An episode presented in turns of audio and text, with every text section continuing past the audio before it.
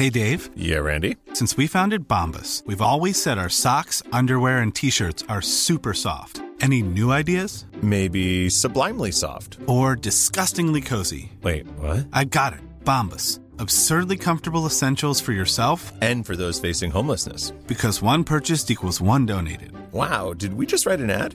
Yes. Bombas. Big comfort for everyone. Go to bombas.com slash ACAST and use code ACAST for 20% off your first purchase. Quality sleep is essential. That's why the Sleep Number Smart Bed is designed for your ever evolving sleep needs. Need a bed that's firmer or softer on either side? Helps you sleep at a comfortable temperature? Sleep Number Smart Beds let you individualize your comfort so you sleep better together. JD Power ranks Sleep Number number 1 in customer satisfaction with mattresses purchased in-store. And now save 40% on the Sleep Number limited edition Smart Bed for a limited time. For JD Power 2023 award information, visit jdpower.com/awards. Only at Sleep Number stores or sleepnumber.com.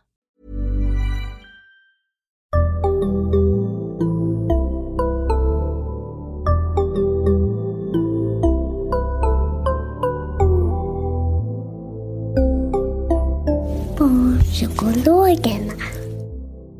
Hej och välkomna till ett nytt avsnitt av Barnpsykologerna. En podcast med Liv Sirski och Lars Klintvall. Och idag ska vi pra- prata om panikattacker och paniksyndrom. Yes. Mm. Och jag tänker att jag ska intervjua dig lite för det är du som är experten på det här. Ja. Du vet. Eh, berätta, vad är, vad är paniksyndrom då? Paniksyndrom kan man säga är eh, den ångeststörning som man kallar det när man har återkommande panikattacker och är rädd för de panikattackerna. Mm. Eh, så att man utvecklar helt enkelt en rädsla för panikattacker som kommer att påverka livet. Eh, och då kallar man det paniksyndrom. Vadå, har inte alla rädsla för panikattacker? Eh, ja, men mer eller mindre kan man nog säga. Alltså, man kan, panikattacker, om vi börjar med att definiera egentligen vad det är, för det kan ju vara ett begrepp som används lite hit och dit, men det finns en definition. Och panikattacker är en, som en våg av intensiv rädsla eh, som liksom man kan uppleva att många beskriver att det kommer som från en klar himmel. Man tycker att allting är bra så bara slår det till. Och så är det en väldigt, väldigt kraftig känsla av rädsla och obehag. Och vågen kan vara ungefär 10 minuter, en kvart. Fast det brukar vara som jävligast kanske i en eller två eller tre minuter. Ganska kort tid liksom, innan det faktiskt börjar gå över. Men vadå, måste det vara är från klar himmel? Förlåt, ledande fråga. Det är ju också en panikattack om man får det för att man träffar en hund och man är jätterädd för hundar. Ja, precis. Men, men det kallar vi ju inte paniksyndrom. Nej, nej, nej, just det. Men man kan nej, få en panikattack. precis. Ja. Men panikattacker som är liksom, panikattacker brukar man uppleva att de kommer ganska sådär plötsligt. Ehm, och, sen, och det som händer i kroppen det är massa saker. Eh, det här är ju liksom det här fight or flight mekanismen som vi har i våra kroppar som aktiveras. Eh, man får hjärtklappning, man kan få en känsla av andnöd, man får tryckkänsla över bröstet. Eh, man kan börja skaka, darra, svettas, bli torr i munnen, eh, känna att det är svårt att svälja eh, må illa, bli yr i huvudet, få stickningar och domningar i händerna, fötterna, vaderna, arm, underarmarna. Eh, och så får man en massa negativa tankar, eller obehagliga tankar, upplevelser av att man kanske håller på att bli galen eller man håller på att dö eller någonting. Så att det är liksom en, en attack som på något slår hela, hela systemet, liksom. påverkar nå- allt. Är det någon skillnad på när vuxna och barn har en panikattack? Ja, det är det. Därför att barn har oftast inte panikattacker som är lika... ehm, åtminstone beskriver inte barn panikattacker lika tydligt som vuxna. Vuxna beskriver alla de här olika symptomen som jag precis nämnde. De kan svara på, fick du hjärtklappning? Ja eller nej. Fick du, mådde du illa? Ja eller nej. Men barn beskriver ofta mycket mer eh, övergripande. Det kändes jättejobbigt, det var jättehemskt, jag fick ont i magen, jag mådde illa, eh, jag blev kissnödig eller så. Så det är liksom, barn, kan, barn beskriver all, jag har aldrig hört ett barn säga det pirrade i fingrarna, det domnade eller sådär. För att liksom så, så dif- differentierade eh, beskrivningar kan nästan inte barn ge. Alltså det är en språklig sak att de inte kan benämna Ja, vad det som där, händer i kroppen. ja, det, jag vågar faktiskt inte säga om det bara är språkligt. Jag tror att också att, att barns kroppsupplevelse inte är lika differentierad. Så att de inte heller liksom känner det på samma sätt utan det blir en mycket mer, det är mycket mer fokuserat runt, runt magen, liksom, mitten, mitt i kroppen. Mm. Men okej, det där är liksom själva panikattacken. Mm. Liksom, så. Ehm, vad, vad sa du det andra? Paniksyndrom? Vad, vad, vad, Ja men paniksyndrom, nej, du frågade, blir inte alla rädda för det här?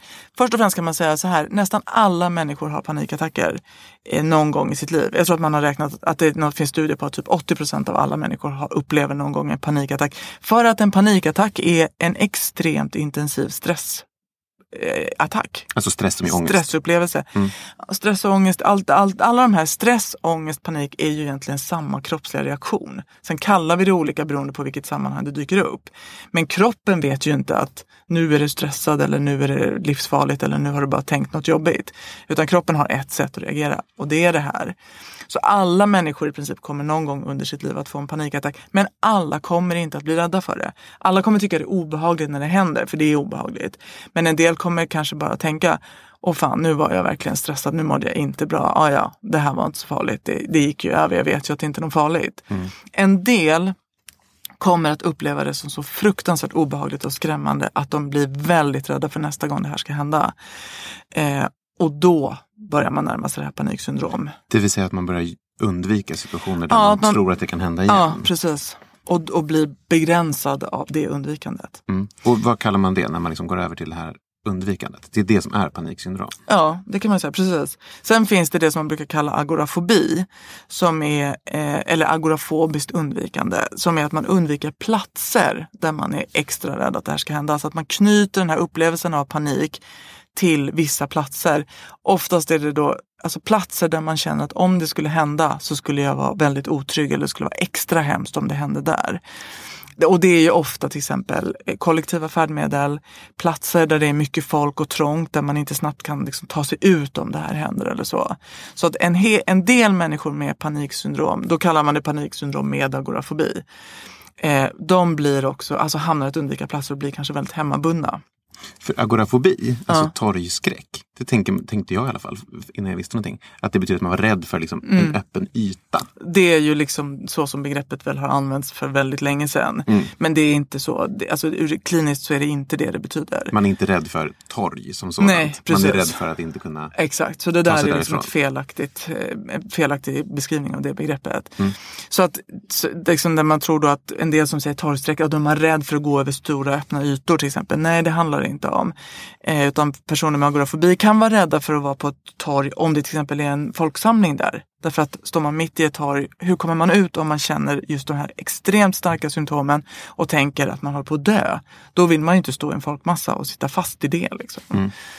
Eh, ja. Men, men är, det, är det också vanligt då med barn? Att de är rädda för till exempel som du sa, åka buss, åka tunnelbana? Ja, det är inte så ovanligt. Och det som är, alltså hur det yttrar sig hos barn är ju ofta att de kommer och eh, många tar snarare upp rädslan för att de ska kräkas eller kissa på sig eller bajsa på sig eh, i situationer där det inte skulle vara kul. Mm. Vilket ju typ är alla situationer nästan.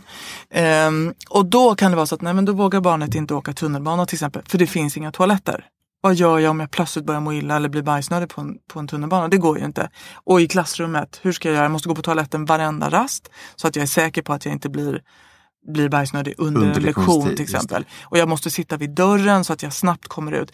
Så det är, alltså där tror man ju lite att den här formen av liksom rädsla för att må illa eller för att bajsa på sig eller så, som vi ser hos barn, kanske är uttrycket för paniksyndrom fast i, i barnålder. Därför att paniksyndrom debuterar oftast i övre tonåren eller vuxen ålder. Och då är det panikattack specifikt? Man, eller? Ja men precis, då är det liksom den här beskrivningen av panikattacken och det agorafobiska undvikandet. Så, så det kanske är samma sak. Men barn beskriver det på ett annat sätt, upplever det på ett annat sätt, beskriver det på ett annat sätt. Och då hamnar vi mer i att prata om rädsla för att må illa eller bajsa på sig.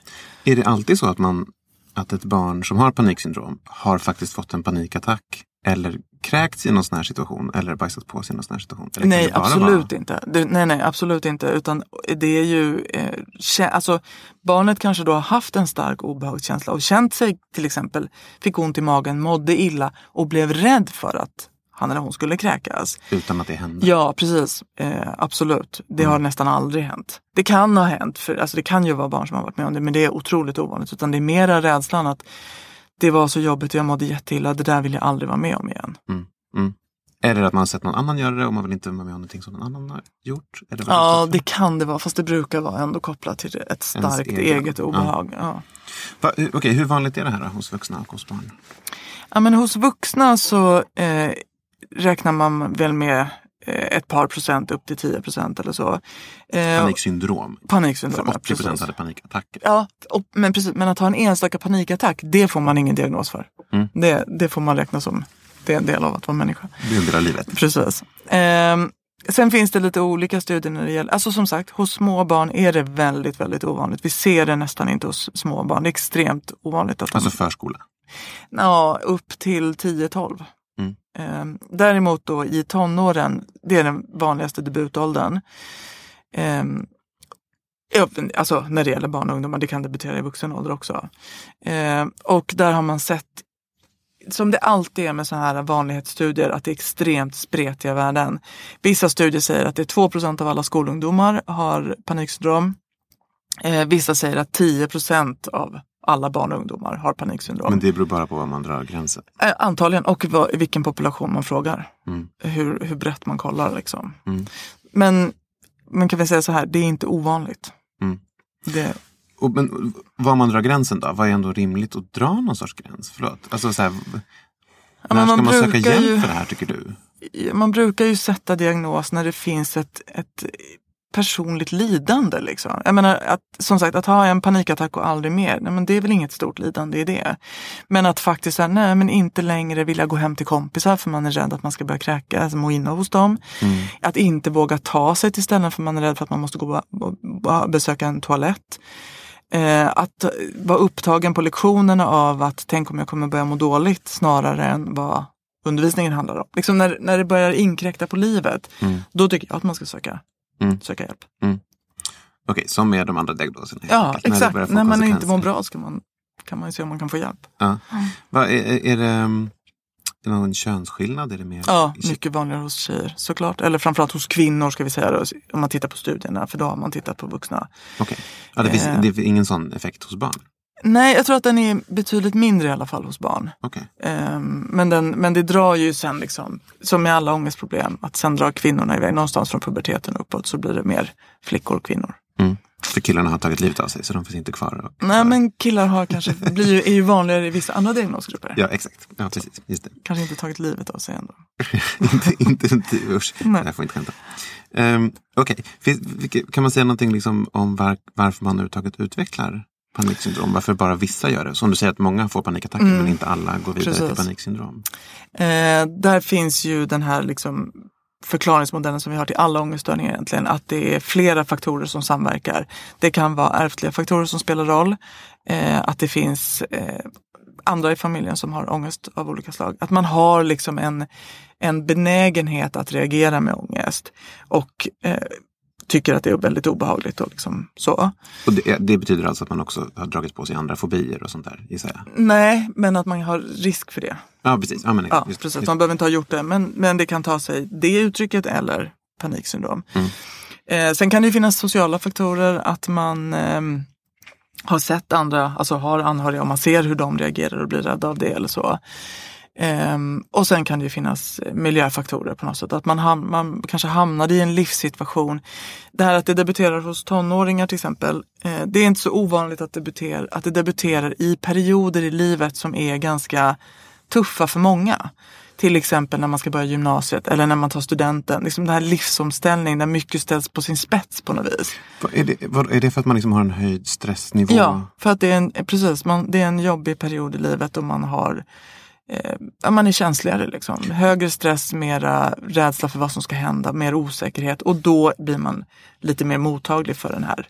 Alltså, Om man har den här vara sårbarheten. Typ att man sover sämre? Skulle det Ja, en absolut. En period till exempel av mycket tentor och prov. Mm. Av hög stress på det sättet. En relation som tar slut. Mm. Eh, att man blir, det, kan också, det kan också vara debuten att man kanske blir jag ska inte säga allvarligt sjuk, men sjuk. Till exempel så har jag träffat flera som har utvecklat det här efter att de haft körtelfeber. För det är en ganska tuff sjukdom för många. Man är sjuk, äh, inte för alla, en del har ju körtelfeber nästan obemärkt. Men en del är sjuka i flera veckor, har feber i flera veckor och liksom mår ganska dåligt rätt länge. Och är sen dessutom ehm, ja, men, man kallar att man är konvalescent en bra period. Man får till exempel inte träna, man får inte, vara, man får inte riskera slag mot magen och så efter att man har haft körtelfeber. Så att man är liksom nedsatt. Och det skulle också kunna vara att liksom, nej, men då, då är man lite mer mottaglig på något vis för Är det för att man också blir liksom att, att man nu bara spånar jag här. Alltså kan det också vara för att man är då i en situation där man har när någon säger till en så att kroppsliga signaler kan vara farliga. Det skulle liksom- också kunna bidra, absolut. Att man är lite mer lyhörd för kroppens signaler just då. Ja. Och så blir man lite rädd för att man känner av det här. Och så blir man upptagen och så liksom hamnar man i en ond cirkel av Ja, ja. rädsla och upptagenhet och så. Mm. precis. För det handlar ju väldigt mycket om det här med att man liksom skannar av kroppen och Mm. letar efter tecken på att det skulle kunna vara en ny panikattack Precis. på väg såklart. Mm. Ehm, ja precis, förlåt. Nu avbröt jag dig. Eh, Du pratade om vad det var. Det finns, dels finns det den här medfödda Ja, ångestbenägenheten. Precis, men ärftliga. och troligen är det kombinationen av de här att man har den medfödda ångestbenägenheten. Eh, man har en, en situation som just då är pressande. Mm. Eh, och man har kanske en rädsla för att utveckla det här också. Så, så Mm. att det är liksom flera faktorer som samverkar. Och som gör att ja, just då råkade det hända för den här individen. Och vad, vad, brukar, vad är, liksom, är det vanliga att det här brukar gå över av sig självt? Det är klart att det måste, det måste vara vanligt att man får en panikattack, är rädd för det, att få en till tag, under en period. Och sen över. släpper man det. Mm. Liksom. Och de träffar vi ju inte. De, alltså de söker ju inte hjälp. Som, liksom, utan de vi träffar är ju de som, där det har blivit problematiskt. Mm. Ehm, Och vad, vad gör man då? Kan du liksom jättekort sammanfatta vad, vad en behandling går ut på? Panik? ja men då gör man ju ehm, det som vi alltid gör. Man börjar med en noggrann analys, kartlägger. När började det här? Hur tar det sig uttryck? Eh, vad gör du när det händer? För det är vi väldigt intresserade av. Va, vad Vad gör du när du blir orolig? Ja, precis. Vad har Mm. du hittat för strategier för att det inte ska hända? Vilka situationer undviker du? Hur agerar andra människor i din närhet när det här händer? Liksom, har du, instruerar du folk att de ska göra si eller så eller sådär? Mm. Eh, eller har folk på eget initiativ börjat ja, säga vissa saker till dig eller så? Mm. Allt det här som man kan tänka sig att, att det också faktiskt bidrar till att vidmakthålla problemet snarare än att... Alltså de här säkerhetsbeteendena som vi sen kommer vilja plocka bort. Ja, precis. Flyktbeteenden. eh, Vad kan det vara? Vad, är liksom vanliga grejer som barn gör när de känner att en panikattack skulle kunna vara på väg? Alltså det första som är vanligt det är ju att barnen överhuvudtaget undviker de här situationerna. Mm. Att de har börjat liksom på något sätt scanna av sin omgivning och se att dit vill jag inte gå för att där vet jag inte vad som gäller. Mm. Och där brukar jag må dåligt eller där har jag mått dåligt eller så. Så, att man liksom, så undvikandet är ju en väldigt stor grej. Mm. Typ om man går istället för att ta bussen. Ja, Eller eller, inte går föräldrar- alls. Stannar hemma. Stannar hemma. Ja men om man ska till skolan menar jag. Typ så här, att man hittar, Precis, körd ja, men det kan vara att man, precis. Eller att man då, om jag ska åka buss, då ska jag sitta längst fram i bussen. Mm. Eh, eller jag ska sitta på, eller jag ska ha min, eh, jag ska lyssna på musik hela resan så att jag är distraherad hela tiden. Mm. Det gör ju massor med människor. Men kanske inte i syfte att vara distraherade för att inte få ångest. Mm. Och det är ju då liksom ett, ett beteende som man har lagt sig till med. Mm. Ehm, Vuxna har väl med sig eh, medicin, tänker jag, för att undvika panik. En del vuxna har det och en del barn kanske har till exempel jag måste ha min vattenflaska med mig så jag kan dricka om jag känner att det känns konstigt på något sätt. Mm. Jag måste ha några tabletter som jag kan suga på, alltså typ eh, halstabletter eller någonting. För att eller distrahera mig också. Ja, eller för att liksom, om jag tuggar på någonting då försvinner känslan av illamående. Mm. En del kanske har börjat trixa med hur de äter. Jag vill inte äta för mycket, jag vill inte bli mätt för det känns obehagligt i magen och då, då väcker det rädslan av att jag Mm. ska må illa. Jag vill inte bli mätt så att jag kanske blir bajsnödig. Mm. För att har man saker i magen så kan de vilja komma ut. Mm. Ehm, så att det finns liksom massor, eller jag har exakt kartlagt var alla toaletter är på ställen som, där jag är och jag ser till att de inte, så det är väldigt jobbigt om de är upptagna. Så att om någon annan går på toa, då behöver jag också gå eller så. Mm. så att liksom, Att, och då är ett säkerhetsbeteende då är att man hela tiden kollar av det där. Att kolla var ny to- plats, ja, precis. Man, Mm. Du sa också det här med hur man instruerar andra. Instruerar sina föräldrar gissar jag. Ja men precis, att man kanske liksom, du måste hjälpa mig att leta efter toaletter eller du måste se till att vi hamnar på rätt plats på bussen eller på tunnelbanan eller så. Eller, Mm. Mm. Ehm, eller liksom den sortens, eller du måste tala om för mig att allting kommer att gå bra eller att, jag inte, liksom, att det inte är farligt eller så. Vet föräldrar det här? Alltså vet de så här, ja han gör det här för att han tror att han kommer få en panikattack. Jag skulle säga att föräldrar vet kanske inte allt men ganska mycket. Men föräldrar vet inte alltid hur de ska hjälpa på rätt sätt. Så Just att de liksom går med i det fast de inser att det här är nog inte så bra. Men okej, vi gör så här då för då kommer du till skolan och det är ändå viktigt. Mm. Det är ju sant. Och Så. rimligt. Ja, Mm. Eller hur? Since 2013, Bombas has donated over 100 million socks, underwear, and t shirts to those facing homelessness. If we counted those on air, this ad would last over 1,157 days. But if we counted the time it takes to make a donation possible, it would take just a few clicks. Because every time you make a purchase, Bombas donates an item to someone who needs it. Go to bombas.com slash ACAST and use code ACAST for 20% off your first purchase. That's bombas.com slash ACAST, code ACAST. Quality sleep is essential. That's why the Sleep Number Smart Bed is designed for your ever evolving sleep needs. Need a bed that's firmer or softer on either side? Helps you sleep at a comfortable temperature? Sleep Number Smart Beds let you individualize your comfort so you sleep better together. JD Power ranks Sleep Number number 1 in customer satisfaction with mattresses purchased in-store. And now save 40% on the Sleep Number limited edition Smart Bed for a limited time. For JD Power 2023 award information, visit jdpower.com/awards. Only at Sleep Number stores or sleepnumber.com. This is Paige, the co-host of Giggly Squad, and I want to tell you about a company that I've been loving, Olive and June. Olive and June gives you everything that you need for a salon quality manicure in one box. And if you break it down, it really comes out to $2 a manicure, which is absolutely insane. It's also so easy to get salon worthy nails at home with Olive and June. The difference between how your nails used to look when you did them yourself and now with the Manny system is a complete game changer. The best thing about Olive and June too is it's a quick dry. Dries in about one minute, lasts for five days, and full coverage in up to one to two coats. Visit oliveandjune.com slash perfectmanny20 for 20% off your first system. That's oliveandjune.com slash perfectmanny20 for 20% off your first system. Um, Okej, förlåt. Så det här är liksom kartläggandet av de här säkerhetsbeteendena som man gör Mm, för att precis. inte få panikattacker. Exakt. Så, så de vill man veta vilka de är. De vill man ha koll på. Allt det här, säkerhetsbeteenden, undvikanden, flyktbeteenden, allt det vill man ju ha koll på. Mm. Är det olika, tre olika saker? Ja, de är överlappar men det är lite olika Okej. kategorier. Okej. Men det som man sen gör i behandlingen det är att lära barnet vad är det här med ångest? Hur funkar det? Vad är det kroppen håller på med? Varför känns det så här? Eh, och att det här faktiskt är ett larmsystem vi har i våra kroppar som är helt ofarligt och som till och med är bra, som vi behöver. Så det att liksom få kunskap om att det här som du tror betyder att du håller på att kräkas eller att det liksom är något verkligen fara på gång. Det är i själva verket bara ditt larmsystem som, har, som gör det det ska fast det har blivit lite överkänsligt. Hur, det är klart att det måste vara, inte små barn, men kanske tonåringar kan väl ha såna här idéer om att panikattacker är, om jag får en panikattack så kommer jag hamna på psyket. Mm. Eller att jag kommer kryp, klättra i taket och det kommer bli en pinsam situation. Mm. Jag kommer börja skrika av panik. Typ. Alltså att man har sådana Föreställningar också. föreställningar. Liksom. Mm. Eller är det så att de har det? Eh, jag skulle säga att tonåringar kanske ändå, ja men en del av det, men kanske att man håller på att dö eller att man håller på, liksom, ja, någonting hemskt håller på att hända med en. Mm. Men hur mycket är det liksom att man liksom informerar om den faktiska panikattacken? Så. Mycket. Alltså det är ju inte så att vi håller, att liksom man lägger flera sessioner på det, men att ge kunskap är viktigt därför att att förstå vad som händer när det händer är ju faktiskt en ganska bra plats att vara på. Liksom. Det gör ju hela allting mycket enklare att stå ut med.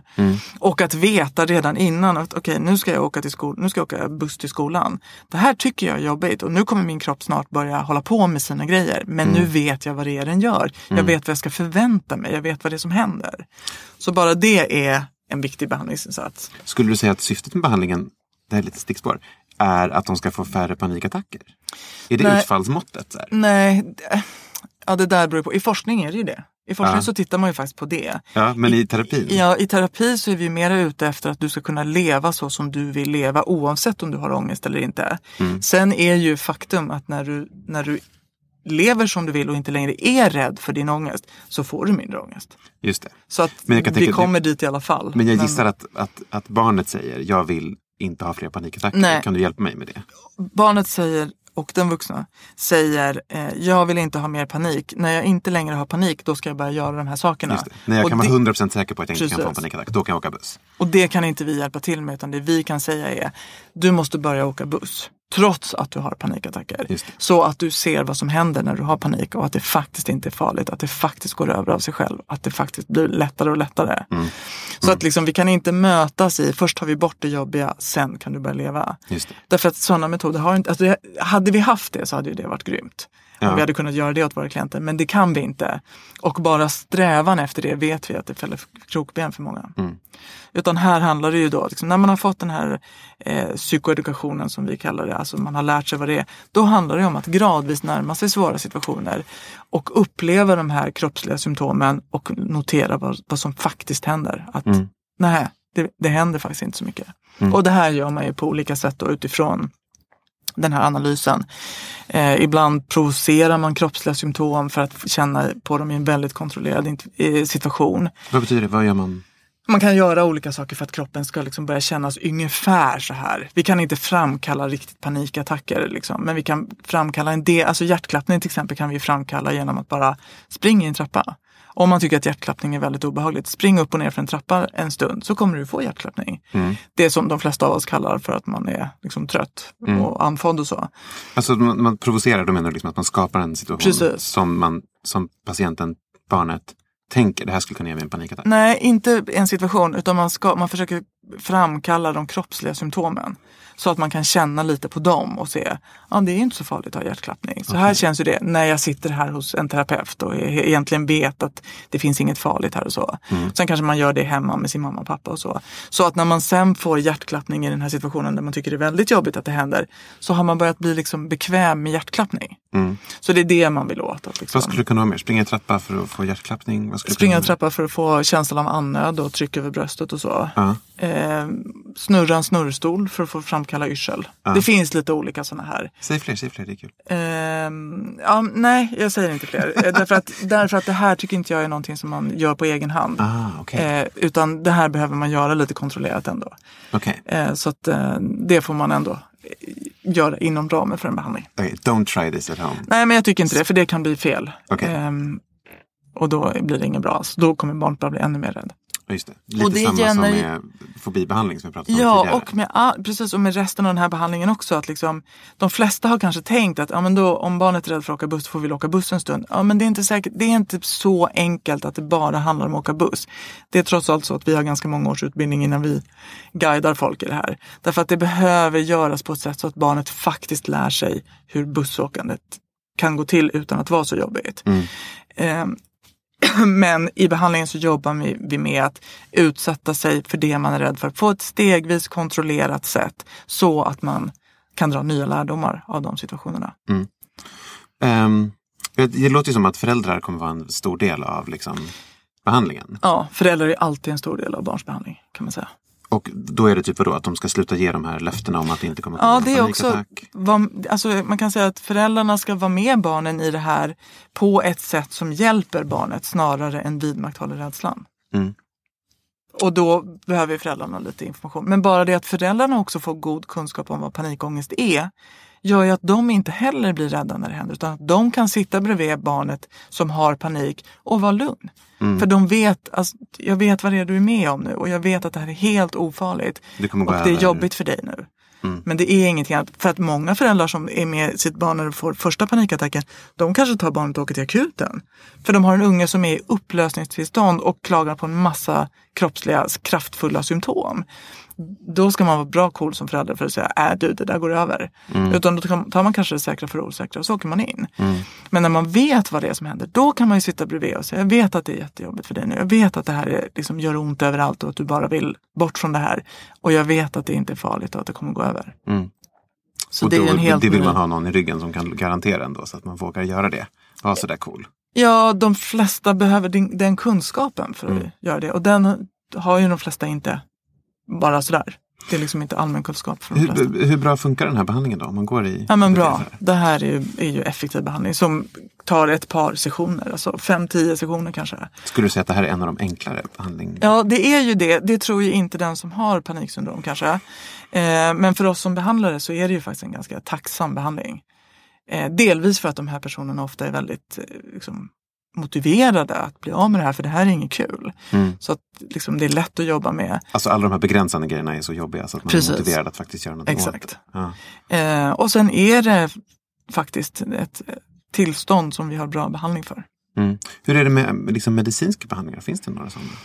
Det är väldigt ovanligt att man ger medicin till barn för det här. Ja. Det man kan ge är ju antidepressiva eh, som ju har en ångestlindrande effekt också. Mm. Eh, och det kanske en del tonåringar, äldre tonåringar får. Men barn skulle jag säga att nej, då får man inte det. Utan då är det nog i första hand KBT. Mm. Och det är ju förstahands, KBT är förstahandsbehandlingen. Eh, så det tycker jag att man ska söka som, Mm. som det första behandlingsalternativet. Sen får man väl fundera om det av någon anledning inte fungerar som man vill. Om mediciner ska komplettera. Men KBT är, bör vara nummer ett. Bra. Är det någonting mer som du vill? Har du något boktips? Har du någon... eh, Men jag hänvisar ju igen då till min bok eh, Rädslor, ångest och nedstämdhet hos barn och unga. För där finns ett kapitel om paniksyndrom. Men det finns också ganska mycket generellt om ångest som också kan vara väldigt läsvärt om man är i det här. För att kunskap är verkligen en viktig grej i det här. Super. Bra, Liv. Tack. Bra, tack. Eh, Och tack ni som lyssnade. Eh, Barnpsykologerna finns på Instagram och på Facebook. Vad På heter vi? Instagram heter vi barnpsykologerna understreckare podd. Bra. Följ oss gärna, både där och på Facebook. Vad heter vi på Facebook då? Barnpsykologerna. Enkelt. Och sen kan man prenumerera i sin spelare så man inte missar något avsnitt. Mm. Vi hörs snart igen. Bra. Hej då. Hej då!